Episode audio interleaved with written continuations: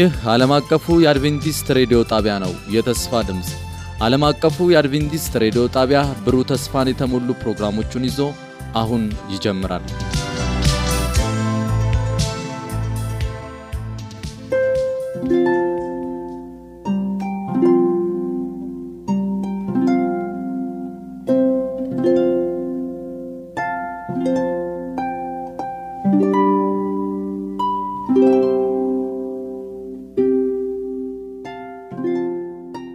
እንደምን ሰነበታችሁ ውድ አድማጮቻችን።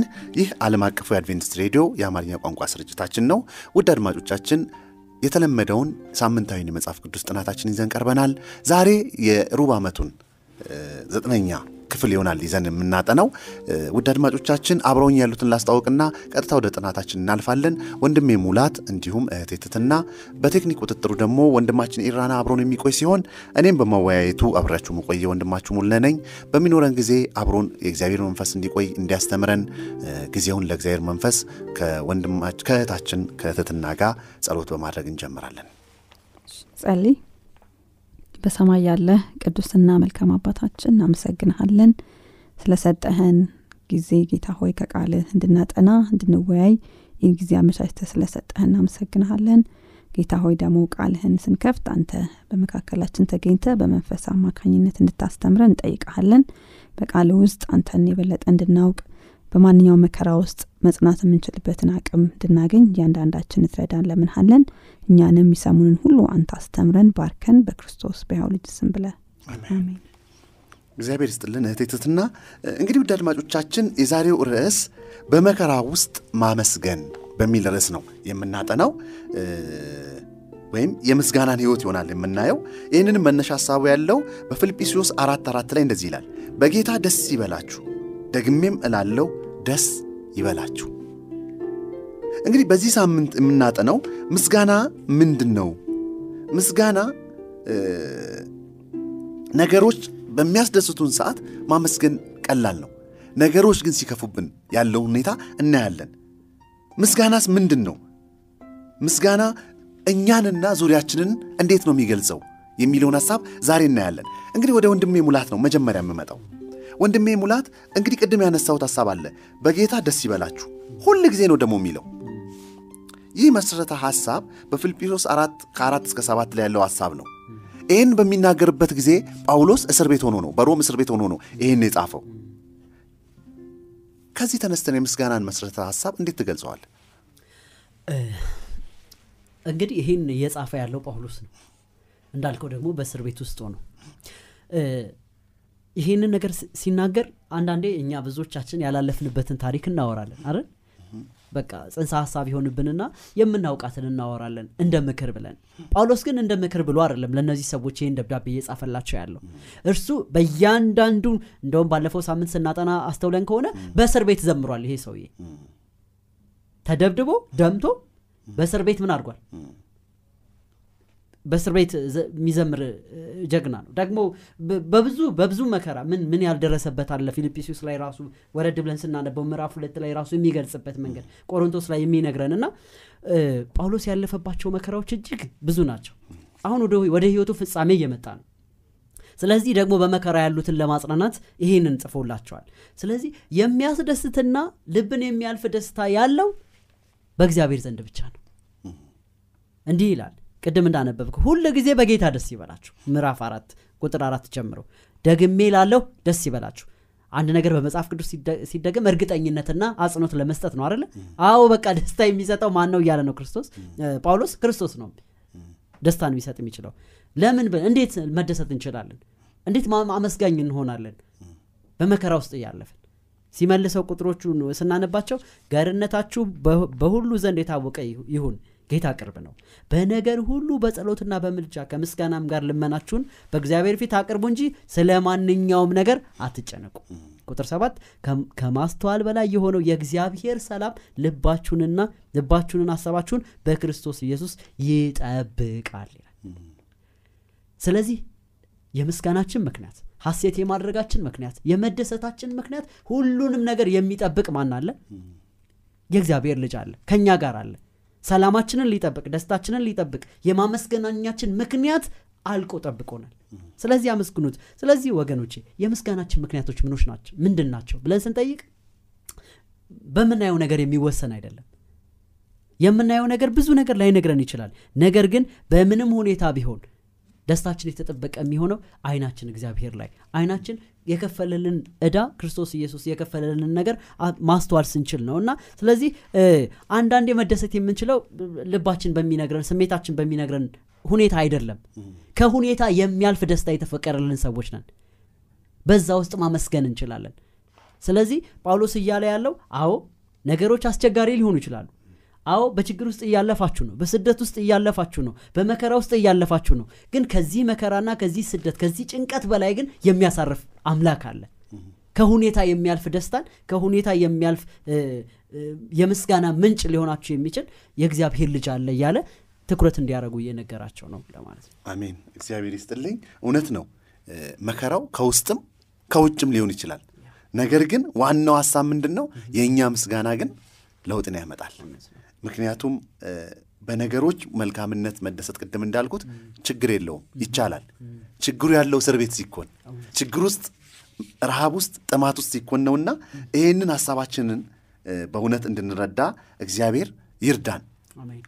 ምክንያቱም አሁን የሚቀጥለው ሀሳብ እንዴት ነው ማመስገን ያለብን የሚለው እናያለን። መከራዎቻችን ምንም እኛ ማድረግ የማንችለው ነገር ውስጥ እንኳን የገባን በሚመስለን ሰዓት ውስጥ እንኳን በእግዚአብሔር መታመን ደስታን ሊያመጣ ይችላል። ምክንያቱም በጌታ ደስ ይበላችሁ ነው እያለ ያለው። የሚቀጥለው ሀሳብ ኢያሱ 513 ከስድስት እስከ ምዕራፍ 6 ቁጥር 20 ድረስ ያለውን ሀሳብ ነው የምናየው። እህቴ ትትና ጋር ነው የምመጣው።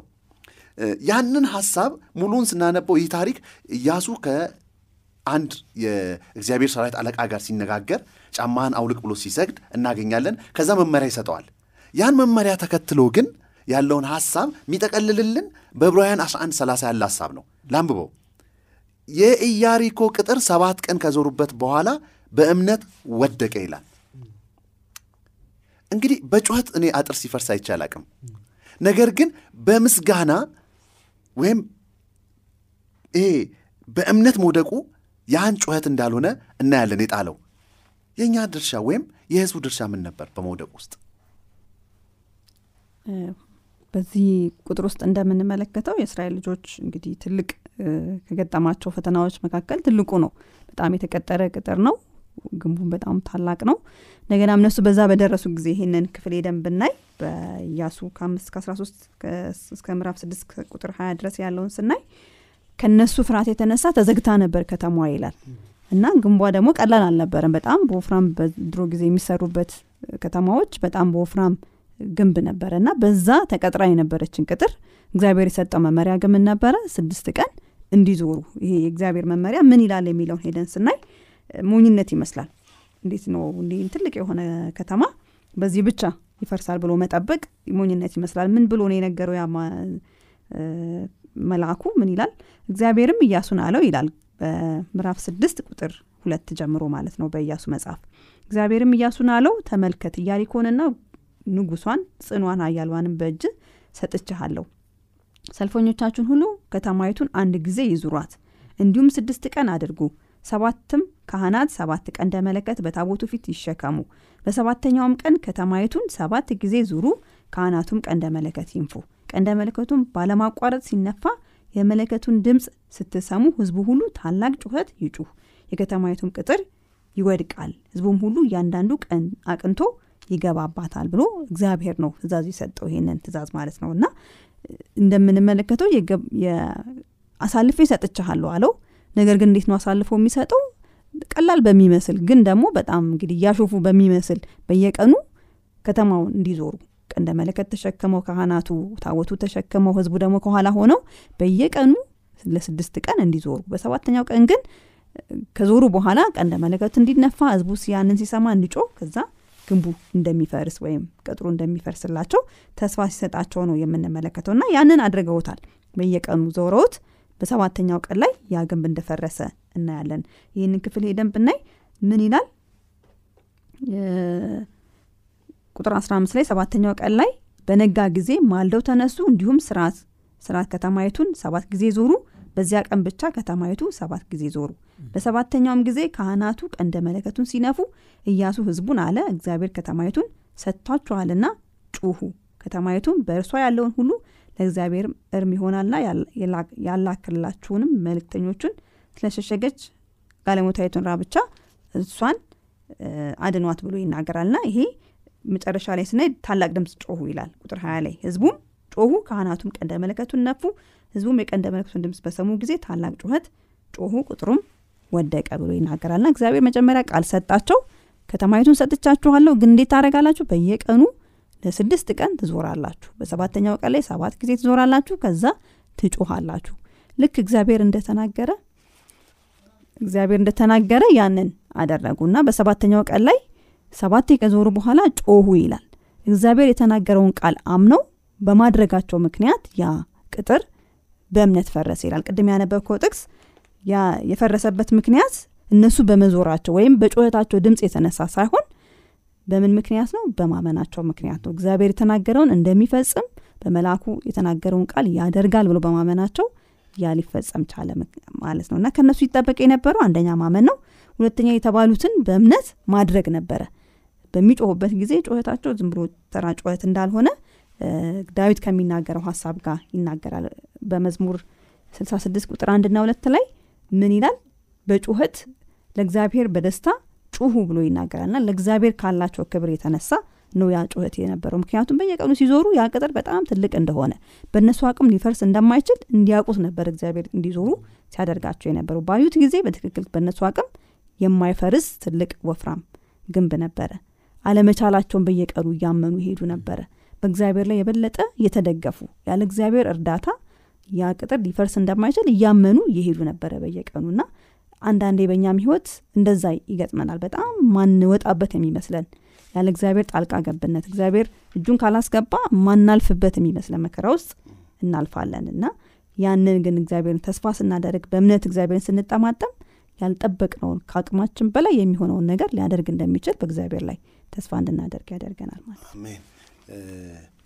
እግዚአብሔር ይባርክ እህቴትትና ትልቅ ሀሳብ አንስተሻል። ያም ምንድን ነው በስድስቱንም ቀን በዞሩ ቁጥር የበለጠ የእነሱን አለመቻል ነበር እየገባቸው የመጣው ነገር ግን ሰባተኛው ቀን መጥቶ በእምነት ጩሁ የሚለው ቃል ሲመጣ ባይዘወይ ዝም ብሎ ጩኸት አይደለም አይደል? እዚህ ጋር የምናየው ዝም ብሎ ጩኸት አይደለም። ልክ መዝሙር 66 ላይ ያለው ሀሳብ ነው። እግዚአብሔር ይህን ግንብ እንደሚያሻግራቸው ወይም እንዳሻገራቸው በማመን የሚጮህ የምስጋና ጩኸት ነበር። ስለዚህ ያንን ከፊት ለፊታቸው የነበረውን ተራራ የምስጋና ቃላቸው እንዲፈርስ እንዳደረገው እናያለን። ታዲያ ቀጥታ ወደ ወንድሜ ሙላት መጠው ይሄ ምስጋና የኢያሪኮን ድምፅ በዕብራውያን 11 ላይ ያለውን ሀሳብ እንዲያነሳ በእምነት ወደቀ ነው የሚለው። የእነሱ ድርሻ በእምነት በምስጋና ወደ እግዚአብሔር ፊት መቅረብ ነበር። ለሰው ፊት ሞኝ ቢመስልም ምክንያቱም መርከብን በክር እንደ መሳብ የሚመስል ሀሳብ አለው እና የሚቀጥለው ሀሳብ ያለው የምስጋና ህይወትን በመዝሙር 145 ላይ ዳዊት ስለ ማመስገን የሰጣቸው የተለያዩ ምክንያቶች አሉ ነገር ግን እዚህ ሀሳብ ላይ ተነስተን የምስጋናን ያኗኗር ዘይቤ በህይወታችን ላይ ለመጫን ወይም ለመለማመድ ምን ምክንያቶች ማግኘት እንችላለን? መልካም። እንዳልከው ከመዝሙር 145 መነሳት እንችላለን። ዳዊት የተወሰኑ ምክንያቶችን ይዘረዝርልናል። እግዚአብሔር ሊመሰገን የሚገባው አምላክ እንደሆነ በምን ምክንያት የሚሉትን ይመልስልናል። የመጀመሪያው ነገር 145 መዝሙር 145 ቁጥር 3 እንደዚህ ይላል እግዚአብሔር ታላቅ ነው እጅግ ሊመሰገን ይገባዋል። ታላቅነቱም አይመረመርም። ስለዚህ እግዚአብሔር የምር ታላቅ አምላክ ነው። በታላቅነቱ እየተደነቀ ልናመሰግነው ይገባል። የምስጋናችን አንዱ ምክንያት እግዚአብሔር ትልቅ ነው። ትልቅነቱ ደግሞ የማይመረመር ነው። በገባን ልክ በተገለጠልን ልክ እግዚአብሔርን ልናመሰግነው ይገባል። የተገባው አምላክ ስለሆነ። ሌላው ደግሞ ይዘረዝርልናል። እኔ ቁጥር ሰባትን ሳነሳ የበጎነትህን ብዛት በደስታ ያወሳሉ ይላል። ስለ ህዝቦቹ ሲያወራ ስለ ጽድቅህን በእልልታ ይዘምራሉ። እግዚአብሔር ጻዲቅ አምላክ ነው። እግዚአብሔር በጎነቱ እጅግ የበዛ ነው። ሊመሰገን ይገባዋል መቀጠል እንችላለን። አድማጮች እንዲያነቡት እድሉን እንሰጣለን። ስለዚህ እግዚአብሔር በእያንዳንዱ ባህሪው ሊመሰገን የሚገባ አምላክ ነው። ታዲያ በህይወታችን ሁል ጊዜ አመስጋኝነት የበዛ እንዲሆን ልምምዳችን እንዲሆን ምን ማድረግ አለብን? የመጀመሪያው ነገር የመጀመሪያው ነገር እንደነካካ ነው መዝሙር 45 ላይ የእግዚአብሔርን ታላቅነት የእግዚአብሔርን ፈጣሪነት የእግዚአብሔርን ሁሉን ቻይነት የእግዚአብሔርን አምላክነት ማወቅ የመጀመሪያው ነገር ነው። እስኪ ዙራችሁን ተመልከቱ። ራሳችሁን እስኪ ተመልከቱ። ተራሮቹን እስኪ እዩዋቸው። እስኪ አረንጓዴውን መስክ እዩት። በጋና ክረምቱ እግዚአብሔር በያዘለት የጊዜ ሰሌዳ መሰረት ሲቀያየር እስኪ ያስቡት እስኪ ወጣ ብላችሁ አንዳንድ የዚህ አዲስ አበባ የምንኖር ሰዎች ንጹህ አየር ፈልገን ወደ ተራሮች እንሄዳለን አይደል? እስኪ ይህንን እግዚአብሔር በነፃ የሰጠንን ይህን ንጹህ አየር እስኪ እንሳብ ንጹህ ውሃ ንጹህ ህይወት የምንበላውን እስኪ ለማመስገን እጅግ ብዙ ምክንያት አለን። እስኪ በቤተሰብ የተከበብን እስኪ ራሳችንን እኔ እግዚአብሔር ያደረገውን ደግሞም በሰጠን እንስሶች ላይ የሰጠን መንጋዎች እስኪ ይዋቸው እስኪ። ብዙ ነገር የምስጋናችን ምክንያት ወደ ውስጣችን ብንመለከት አሰራራችን ራሱ የሚያስደንቅ ነው። ተነግሮ የማያልቅና ተጠንቶ እስካሁን ያላለቀ ማንነት አለን። ስለዚህ ዙሪያችንን ብንመለከት እግዚአብሔር በምስጋና ምክንያቶች ከቦናል አንድ የምስጋና ምክንያታችን ይሄ ሊሆን ይገባል። ሁለተኛው ደግሞ አንዱ ሌላኛው የምስጋና ምክንያታችን እስኪ ያለፍንበትን እንመልከት። እግዚአብሔር ስንት ነገር አሳለፈን? እስኪ ቁጭ ብለን እንመልከት። ቅድም ጳውሎስን አንስተናል አይደል? እስር ቤት ሆኖ ምን የሚያስብ ይመስላችኋል? ያ በደማስቆ መንገድ ያገኘው ጌታ መንገዱን ያስቀየረው እንዴት እንዴት አድርጎ እንዳገኘው ደግሞ እነዛን የሚሽን ተልእኮ ጉዞዎቹን አይደል? ሲያስባቸው እንዴት እግዚአብሔር በዛ ሁሉ እንደረዳው የሚያስብ አይመስላችሁ? እነዚህ ሮም ለመድረስ እዚህ እስር ቤት ለመድረስ የተጓዛቸው ጉዞዎችና እግዚአብሔር በነዛ ሁሉ የረዳው እስኪ ወገኖቼ ትልቁ የእስራኤል ችግርና የሰው ልጆች ችግር ምን እንደሆነ መቼም ታውቃላችሁ? እግዚአብሔር ያደረገልንን እንረሳለን። ሰው መውደቅ የሚጀምረው ትናንትና እግዚአብሔር ያደረገለትን ሲረሳ ነው ወገኖቼ ነገን መሻገር እንፈልጋለን? ነገን መሻገር የምንፈልግ ከሆነ ትናንትና ዛሬ እንዴት እንዳቆመን ካስተዋልን እግዚአብሔርን የማመስገኛ ምክንያት እንሞላለን። እግዚአብሔርን ልናመሰግንባቸው የሚገቡ የበዙ ነገሮች አሉን ምክንያቱም እኛ ጎደሏችንን የምንቆጥረው እንደምታውቁት። ዳዊት እንደውም በመቶ ሶስት መዝሙር ላይ ምን ይላል? ነፍሴ ሆይ እግዚአብሔርን ባርኪ ምስጋናውንም አትርሽ ብዙ ጊዜ ምስጋናውን እንረሳለን የምስጋና ህይወት እንዲኖረን ከፈለግን ያለፈውን ህይወታችንን እናስታውስ። ከየት እንደተነሳን እንዴት እንዳሳለፈን እዚህ እንዴት እንዳደረሰን እስኪ እንጠይቅ። ብዙ የምስጋና ምክንያቶች የማይቆጠሩ የምስጋና ምክንያቶች ይኖሩናል። ሶስተኛው ደግሞ ይህን አሁን ያልናቸውን ነገሮች በራሳችን ነው ልናሰላስል የምንችለው አይደል? ወይ ለአንድ ሰው ሊሆናል ልነግር የምንችለው። ነገር ግን ይሄንን በይፋ በሰዎች ሁሉ ፊት እንመስክረው ያደረገልን እጅግ ብዙ ነው። በተለይ ደግሞ ወገኖች ልንረሳው የማይገባው ነገር በክርስቶስ ኢየሱስ መስቀል ላይ የተደረገልን ነገር ከተአምር ሁሉ በላይ ነው። ተአምር ሊገናኘው የሚችለው አይደለም። ስለዚህ ብዙ የማመስገኛ ምክንያቶች አሉን። ይሄን ደግሞ ለሰዎች እናድረስ በሰዎች ፊት ለእግዚአብሔር ክብር እንናገረው እንመስክረው። ያኔ ምስጋና የህይወታችን አካልና ልምምዳችን ይሆናል ማለት ነው። አሜን። እግዚአብሔር ይባርክ። እውነት ነው። ምስጋናን የአኗኗር ዘይቤያችን ለማድረግ ታላቅነቱን እንመልከት እናስታውስ እንመስክር። እንግዲህ ወደ እህቴ ትትና ነው ቀጥታ የምመጣው። እንግዲህ ትህትና ጳውሎስን ደጋግሞ ሲያነሳ ነበር አሁን ወንድሜ ሙላት።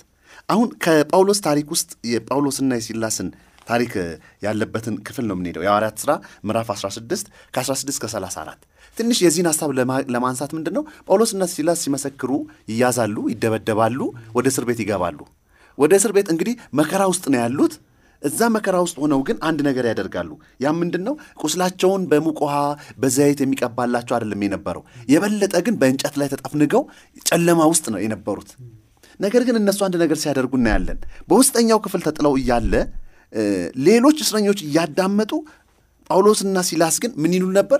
ይዘምሩና ይጸልዩ ነበር ይላል። ከዛ በኋላ ምን ተከሰተ እንግዲህ በመከራ ውስጥ ማመስገን ያለውን ኃይል ነው በጳውሎስና በሲላስ ህይወት ተከስቶ የምንመለከተውና አንተ ባነሳኸው ሀሳብ ያለው ታሪኩ በሐዋርያ ስራ ምዕራፍ 16 ላይ ነው ያለው። የሆነውን ነገር የተወሰኑ ቁጥሮችን ላይ ብናይ ቁጥር 25 ላይ ምን ይላል? ግን ጳውሎስና ሲላስ እየጸለዩ እግዚአብሔርን በዜማ ያመሰግኑ ነበር። እስረኞችም ያዳምጧቸው ነበር ይላል። ከዛም ድንገት የወህኒው መሰረት እስኪናወጥ ድረስ ታላቅ የምድር መንቀጥቀጥ ሆነ በዚያን ጊዜም ደጆቹ ሁሉ ተከፈቱ የሁሉም እስራት ተፈታ። የወህኒውም ጠባቂ ከእንቅልፉ ነቅቶ የወህኒው ደጆች ተከፍተው ባየ ጊዜ እስረኞች ያመለጡ መስሎት ራሱን ሊገድል ዘንድ አስቦ ሰይፉን መዘዘ። ጳውሎስ ግን በታላቅ ድምፅ ሁላችን ከዚህ ያለና በራስ ክፉ ነገር አታድርግ ብሎ ጮኸ ይላልና ጸለዩ። መጸለይ ብቻ አይደለም እንደገና በዜማ እግዚአብሔርን ያመሰግኑ ነበር። ከጸሎታቸው ከመዝሙራቸው የተነሳ በተለይ በሚዘምሩበት ጊዜ እስረኞች ሁሉ ያዳምጡ ነበረ። እነዚያ ሲያዳምጡ የነበሩ እስረኞች ህይወታቸው እንዴት ሊቀየር እንደቻለ በሆነው በሆነው ታሪክ ውስጥ እንመለከታለን።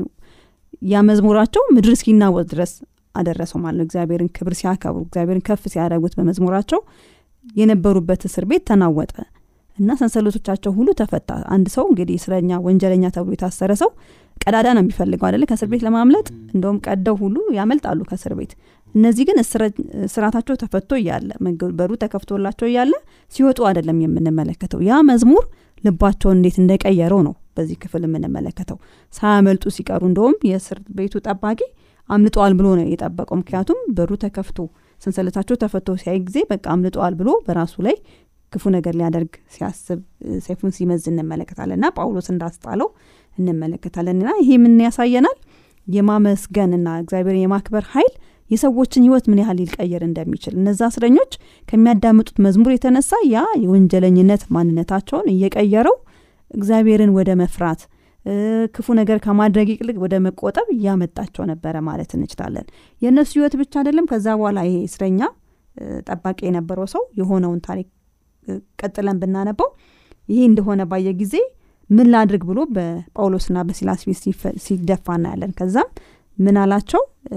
ወደ ቤቱ ወስዶ ቁስላቸው እንዳጠበላቸው እንደገና ምግብ እንዳቀረበላቸው እነሱ ደግሞ እንዳስተማሩት ከዛም ከቤተሰቦቹ ሁሉ ጋር እንዳመነ ይናገራልና ቁጥር 32 ላይ በሌሊትም በዚያን ሰዓት ወስዶ ቁስላቸውን አጠበላቸው። ያን ጊዜም እርሱም ከቤተሰቦቹ ሁሉ ጋር ተጠመቀ ወደ ቤቱም አውጥቶ ማዕድ አቀረበላቸው ይላልና ያ እንግዲህ ጳውሎስና ሲላስ ያደርጉት የነበረው የምስጋና የአምልኮ ዝማሬ የእስረኞቹን ልብ ቀየረ። እንደገና ደግሞ የእስረኞቹን ጠባቂ ቤተሰብ ሁሉ ጭምር እስኪቀይር ድረስ ትልቅ ተጽዕኖን ማምጣት ቻለና አሁን የሚያሳየን ነገር ምንድን ነው በመከራ ውስጥ ስንሆን ማጉረምረም ነው የሚቀናን ነገር ግን ከምናጉረመርም ይልቅ ልክ እንደነ ጳውሎስና ሲላስ ብናመሰግን በምስጋና ብንሞላ ምስጋናችን የሰዎችን የማንን ህይወት እንደሚቀይር አናቅም። በዛ ውስጥ እግዚአብሔር ብዙ ሰዎችን ወደ እሱ ለማምጣት የእውነትን መንገድ ለመግለጽ እሱን እንዲወዱት ወደ እሱ እንዲጠጉ ለማድረግ ሊጠቀምበት ይችላልና መከራውን ልናመልጠው አንችልም አንዴ ከመጣ በኋላ። ነገር ግን በማመስገን ውስጥ እግዚአብሔር በእኛ ውስጥ ክብሩን የበለጠ ሊገልጽ ይችላልና በአምልኮ ውስጥ በምስጋና ውስጥ እንድንሆን ከእነሱ ህይወት ያስተምረናል ማለት ነው። አሜን። እግዚአብሔር ይስጥልኝ እህቴ ትትና በጣም የሚገርም ሀሳብ ነው ያነሳሽው። በጣም ደግሞ የሚገርመው ይህንን በምትይበት ሰዓት አንድ ጥቅስ ትዝ አለኝ። ያ ምንድን ነው የእስር ቤቱ አለቃ ምን እንደሆነ actually ከዛ በኋላ እንደሆነ አናቅም። ነገር ግን የእስር ቤቱ አለቃ ብቻ ሳይሆን እስረኞቹም ከዛ በኋላ የሆኑትን መጽሐፍ ቅዱስ አይነግረንም። ግን እግዚአብሔር ያውቃል የእነሱ የሆኑበትን የመጨረሻውን የደረሱበትን። ግን እነ ዳዊት እነ ጳውሎስ የተረዱት አንድ ነጥብ ምንድን ነው በፊልጵስዎስ 1 29 እስከ 30 ያለው ሀሳብ ላይ እንደዚህ ይላል። ይህ ስለ ክርስቶስ ተሰጥቷችኋልና ስለ እርሱ መከራ ደግሞ እንድትቀበሉ እንጂ በእርሱ ልታምኑ ብቻ አይደለም በእኔ ያያችሁት አሁንም በእኔ እንዳለ የምትሰሙት ነው። የምትሰሙት ያው መጋደል ደርሶባችኋል ይላል። በእርግጠኝነት እንግዲህ ፊልጵስዎስን ሲጽፍ ሮም ነበር ብለናል። የህይወቱ መጨረሻው አካባቢ ነው ብለናል። ይህን በሚጽፍበት ጊዜ ለእነዚህ ሰዎችም ሊሆን ይችላል ይህን የተናገረው። አግኝታችሁኛል ሀሳቤን? ምንድን ነው ይህን የተናገረው እሱን እንድናምን ብቻ ሳይሆን ከእርሱ ጋር መከራም እንድንካፈል ነው ይሄ ደግሞ መከራ መካፈላችን ምን ያመጣል? ቅድም ለፊልጵስዩስ የጻፈው ሁልጊዜ ደስ ይበላችሁ በጌታ ደስ ይበላችሁ። ታዲያ ወንድሜ ሙላት ጋር ከዚሁ ሀሳብ ሳንወጣ ስመጣ ምንድን ነው ምስጋና የአሸናፊነት መሳሪያ የሚሆነው እንዴት ነው? እውነት ነው። በጣም የሚገርመው ነገር እግዚአብሔር ምስጋናን የአሸናፊነት ምክንያት ያደርገዋል። ስናመሰግነው እሱ መስራት ይጀምራል። ሁኔታው እያለ ጦርነቱ እያለ ጉዳዩ እያለ እግዚአብሔርን ማመስገን በቆረጥን ጊዜ እግዚአብሔር ስለኛ ይቆማል። ስለዚህ የምስጋና ህይወት የድል ህይወት ነው። አንድን ህይወት አንድን ህይወት የማጥኛ ጽሁፋችን ያነሳል። የሚያነሳውም ኢዮሳፋጥን ነው አይደል? ንጉስ ኢዮሳፋጥ እንግዲህ ጦር እየመጣብህ ነው ተባለ። ውጊያ ይሁዳን የሚወሩ ተባብረው እየመጡ ነው። ለዛውም ቁጥራቸው እጅግ የበዛ ከዛ ወደ እግዚአብሔር ጮኸ። ወደ እግዚአብሔር ጮሆ ሄዳችሁ እንድታነቡት አድማጮች ሄዳችሁ ክፍሉን እንድታነቡት እንጋብዛችኋለን። ሁለተኛ ዜና ምዕራፍ 20 ከአንድ እስከ 30 ነው። በጣም የሚገርም ታሪክ ነው። ነገሮች በተስፋ መቁረጥ ይጀምራሉ። ከዛ ግን በድል ይጠናቀቃሉ። መሀሉ ግን ምስጋና ነው። እንደዚህ የተወሰኑ ሀሳቦችን ላንብብ። ከዛ በኋላ ልክ አንድ ነቢይ ይመጣና እግዚአብሔር የላ- የላከው ነቢይ ይሄ ድል የእናንተ ነው ይባላሉ። ገና ድሉን ገና ጦሩ እዛው እንደቆመ። ነገሮች ገና ሊፋፋሙ እንደሆነ እየተነገረ ነገር ግን ድሉ የእናንተ ነው ብሎ እግዚአብሔር ገና ቃልን ሲልክ በነቢዩ አማካኝነት እነ ኢዮሳፋጥ ያደረጉት ይሄን ነበር። አብረን እናንብበው። እንዲህ ይላል ከቁጥር 18 ላንብብ። ኢዮሳፋጥ በግንባሩ ወደ መሬት ተደፋ። የአይሁድና የኢየሩሳሌም ህዝብ ሁሉ በእግዚአብሔር ፊት ወደቁ ሰገዱም ይልና በማግስቱ ጠዋት በማለዳ ተነሱ ወደ ቴቄም ምድረ በዳ ሄዱ። መንገድም እንደጀመሩ ኢዮሳፋጥ ቆሞ ለመዋጋት እየሄዱ ማለት ነው። ይሁዳንና ኢየሩሳሌም ህዝብ ሆይ አድምጡ በአምላካችሁ በእግዚአብሔር እመኑ ትጸኑማላችሁ በነቢያቱም እመኑ ይሳካላችሁማል አላቸው። ቁጥር 21 ከህዝቡም ጋር ከተመ- ከተመካከረ በኋላ ከሰራዊቱ ፊት ቀድሞ በመሄድ በቀድመው በመሄድ እግዚአብሔርን አመስግኑ ፍቅሩም ለዘላለም ጸንቶ ይኖራል እያሉ ለእግዚአብሔር የሚዘምሩና ስለ ቅድስናው ክብር የሚወድሱ ሰዎችን መደበ ይላል። ወደ ጦር ሜዳ እየሄዳችሁ ከፊታችሁ መዘመራንን አድርጋችሁ እግዚአብሔር የእግዚአብሔርን ዘላለማዊነት የእግዚአብሔርን ቻይነት የእግዚአብሔርን ሀያልነት እየ- እየዘመራችሁ ተጓዙ የሚል መመሪያ ይሰጣችኋል። ነገር ግን ያደረገው ይሄን ነበር። ምክንያቱም እግዚአብሔር ያለውን ቃል የሚፈጽም አምላክ እንደሆነ ይህ ንጉሥና ህዝቦቹ ሁሉ አምነው ነበር። ከዛስ መዘምራን ማወደስ እንደጀመሩ ይላል እግዚአብሔር ይሁዳ እግዚአብሔር ይሁዳን በወረሩት። በአሞን በሞዓብና በሴር ተራራ ሰዎች ላይ ድብቅ ጦር አመጣባቸው። ተሸነፉም ይላል። ስለዚህ ከፊት በሚመጣብን ማንኛውም ነገር እንደ ሀገር እንደ ቤተ ክርስቲያን እንደ ቤተሰብ እንደ ግለሰብ የሚመጣብን ብዙ ነገር ሊኖር ይችላል። ነገር ግን እግዚአብሔርን ጠይቀ ነው እግዚአብሔር በሚሰጠን መልስ በማመን በዝማሬ እንውጣ በምስጋና እንውጣ እግዚአብሔር ድልን ለመስጠት ቃል እስከገባ ድረስ ከፊታችን ይወጣል። እኛን የሚያስተምረን ሊሆን ይችላል። በማይመስል ሁኔታ አነ ጳውሎስ አሁን ያልጸለዩ ይመስለናል? አይደለም እኮ። ግን ሂደቱ የሚያሳየው መውረድን ነው አይደል? መውረድን። የመጨረሻው ድል ግን የሌሎችን ሰዎች ህይወት መናጠቅ ነው። የዘላለም ጉዳይ ነው ያለው። ስለዚህ በክርስትና ህይወታችን አሁን የምንጓዝበት ህይወት ነገ ምን እንደሚሆን አናውቅም። ነገር ግን እግዚአብሔርን እየጠየቅነውና እያማከርነው እንቀጥል ከዛ ግን በምስጋና በምንም ሁኔታ ውስጥ ቁልቁለቱን ለውጊያ እንውረድ። እግዚአብሔር ቀድሞን ይደርሳል። አሸናፊነቱም የእግዚአብሔር ይሆናል። እርሱ እስካሸነፈ ድረስ ደግሞ እኛ አሸናፊዎች እንሆናለን። ስለዚህ በምስጋና እግዚአብሔር እንዲሞላን ደግሞ ስጦታ ነው። እግዚአብሔር ካረዳ በስተቀር ማን ማመስገን ይችላል? በሸለቆ ውስጥ ማን በመከራ ውስጥ ማመስገን ይችላል? የእግዚአብሔር መንፈስ ግን ያስችላል እርሱን ይዘን እንድንጓዝ እግዚአብሔር ይርዳል አሜን። እግዚአብሔር ይባርክ ወንድሜ ሙላት። እንግዲህ እህቴ ትትናን እ፣ አንድ ደቂቃ ልስጥሽ። እንደው ከአንቺ ከመስጠቴ በፊት ግን አንድ ሀሳብ አለ። ያም ምንድን ነው ምስጋና ሁኔታዎቹን አይቀይርም። ምስጋና እኛን ይቀይረናል። ምስጋና ከእስር ቤት አላስወጣቸውም። ምስጋና ግን የእስር ቤቱን ሁኔታ በብርሃን ቀይሮታል። ምስጋና ሞዓባውያንና አሞናውያንን ከቦታው አላጠፋቸውም። እነሱ ግን ወደ እነሱ ደፍሮ እንዲሄዱ ድፍረት ሰጥቷቸዋል 嗯。